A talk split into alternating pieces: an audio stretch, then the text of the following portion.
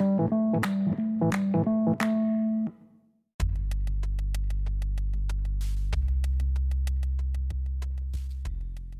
to See the Light of Day podcast. I am Andrea Lachey. Let's talk about sexual prosperity gospel. Somewhere, somehow, a belief was created that if you are a virgin, God will award you with a great marriage and great sex in marriage. I'm not for sure who created this idea, and unfortunately, I have to give you the bad news and also good news. The good news is you will no longer be manipulated by this idea, but the bad news is being a virgin does not guarantee you a great marriage and a great sex life. I know too many people personally, and I know of people that were virgins when they were married and that they are now divorced. I know too many people, and I know of people that were virgins before they were married, and their sex life is not what they expected. We have to stop acting as if God is a genie. We have to stop acting as if if we do one thing, God has to do another thing. That is not how God works. We have to stop setting people up for failure because there's so many versions out there that think they are superior to other people and that God owes them something, which is totally wrong.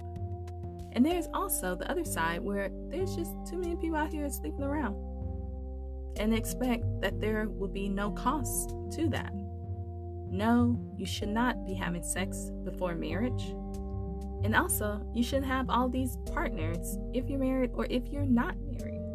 Virgins should be helping others maintain their virginity. But instead, they're more focused on getting married. So they won't give up their virginity before marriage. And in all of that, because their focus is so much on sex and their virginity, that they lose focus of God and they lose focus on what marriage is honestly about. As a Christian society, we have to teach each other how to wait well, how to wait on God. We have to teach each other that marriage is more than sex, that marriage is about helping God's kingdom advance. We have to be more wise people. We are losing too many people because of the misunderstanding about Christianity. So many people were shocked when Meagan Good and DeVon Franklin divorced because the focus was so much at the beginning about them not having sex before marriage. They even wrote books about it.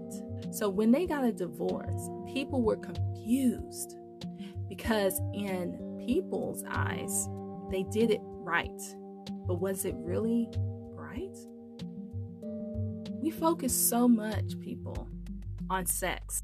Was their focus on other things equal to the focus there was on sex?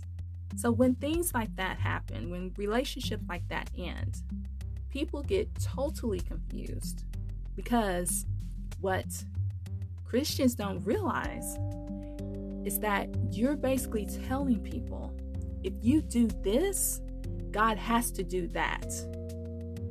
And that's just not how it works.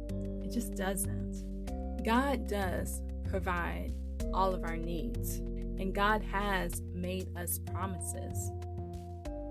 At the same time, We have to do all the things that God is calling us to do or asking us to do. And we have to stop focusing on just some things and making those things more crucial than all the other things. There's so many other things that God is asking couples to do or people to do in relationships. That doesn't even involve sex, but we don't focus on those things and they get lost. And that is why the marriage ends. I say all of that to say this. As Christians, we have to tell the truth.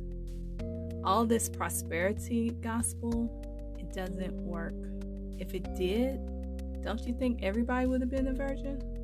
If prosperity gospel worked, we have to stop creating things that does not align with God. Sexual prosperity gospel does not align with God.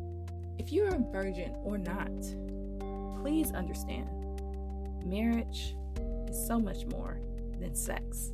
Marriage is so much more than a wedding day. You have to understand that. You have to understand what marriage is for. What is the purpose of marriage? And if you don't understand that, then please do not get married. That sexual prosperity gospel is not biblical. This is See the Light of Day podcast. I am Angela Shea. Remember to love God, love yourself, and love others. Peace and love.